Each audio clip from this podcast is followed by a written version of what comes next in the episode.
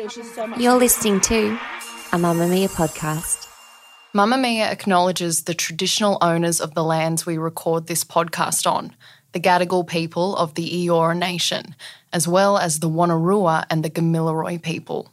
We pay our respects to their elders, past and present, and extend that respect to all Aboriginal and Torres Strait Islander cultures. Move by Mamamia is the exercise app for anybody, anywhere. And in case you missed it, we dropped a brand new stretching collection that can be used to improve mobility and bookend your favourite sweat sessions. Mamamia subscribers get unlimited access to Move, and we drop new workouts every single week. If you're on the hunt for movement that makes you feel good, head to move.mamamia.com.au and use the code MOVE10 to get $10 off a yearly subscription.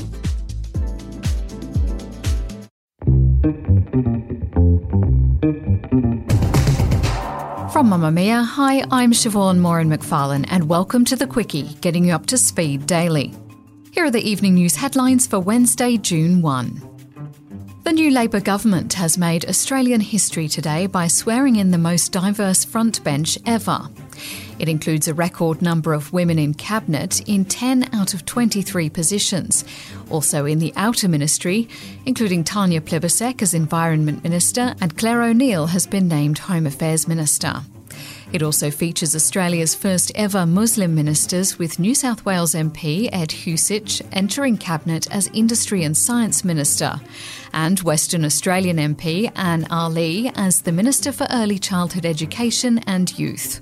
Linda Burney is also the first Indigenous woman to become the Minister for Indigenous Australians. Prime Minister Anthony Albanese described the new ministry as being as inclusive as Australia itself. New South Wales Premier Dominic Perrottet says he remains committed to a number of planned infrastructure projects for the state, even after Infrastructure New South Wales called for them to be reconsidered. The independent agency says several large projects should be reassessed and delivered in accordance to need due to rising costs and questions over their importance.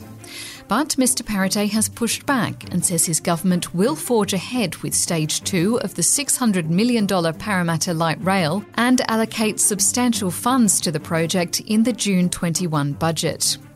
Speaking to an infrastructure summit, the Premier insisted New South Wales will remain the mega capital deliverer of projects in this country. South Australia's Labor government has made a bold statement by passing a motion that declares a climate emergency and reaffirming the state's need to decarbonise the economy. The move follows a number of other jurisdictions in Australia and overseas, with Climate Minister Susan Close saying that 10 years of inaction and climate culture wars has left Australia exposed to the effects of climate change as well as stymieing investment in the renewable energy sector. Ms. Close also stated Labor sees the climate crisis as a jobs opportunity, especially in the regions where many renewable projects are located. But Liberal opposition leader David Speirs questioned the move, saying that declaring a climate emergency without including any practical action is the very definition of virtue signalling and gesture politics.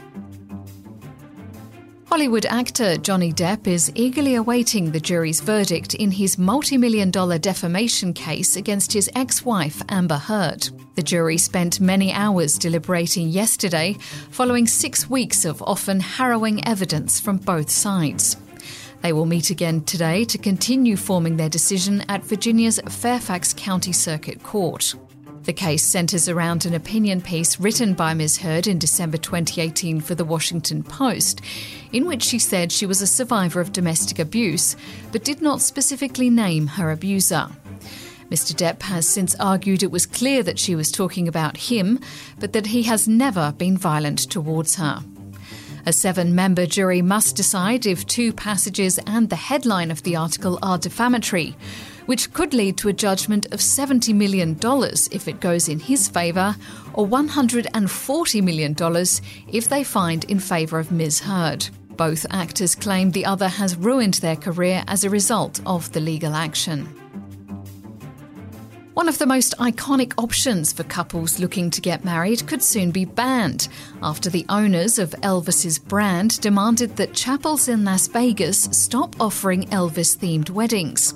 The Las Vegas Review Journal reports that Authentic Brands Group sent cease and desist letters to a number of chapels in the Nevada party town, ordering them to stop using Elvis in their themed ceremonies.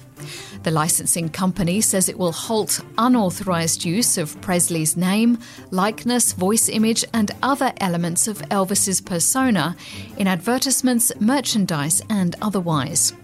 The letter also says Elvis, Elvis Presley, and the King of Rock and Roll are protected trademarks. Kayla Collins, who operates Las Vegas Elvis Wedding Chapel.com and the Little Chapel of Hearts with her husband, told the AAP the move would decimate their business, which was only just starting to recover after COVID.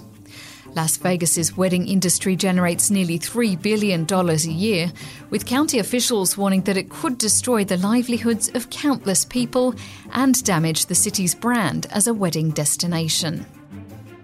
That's your evening news headlines. If you want more from the Quicky, check out today's deep dive on winter, flu, and coronavirus, including everything you need to know to keep yourself and your family safe as the cold weather continues.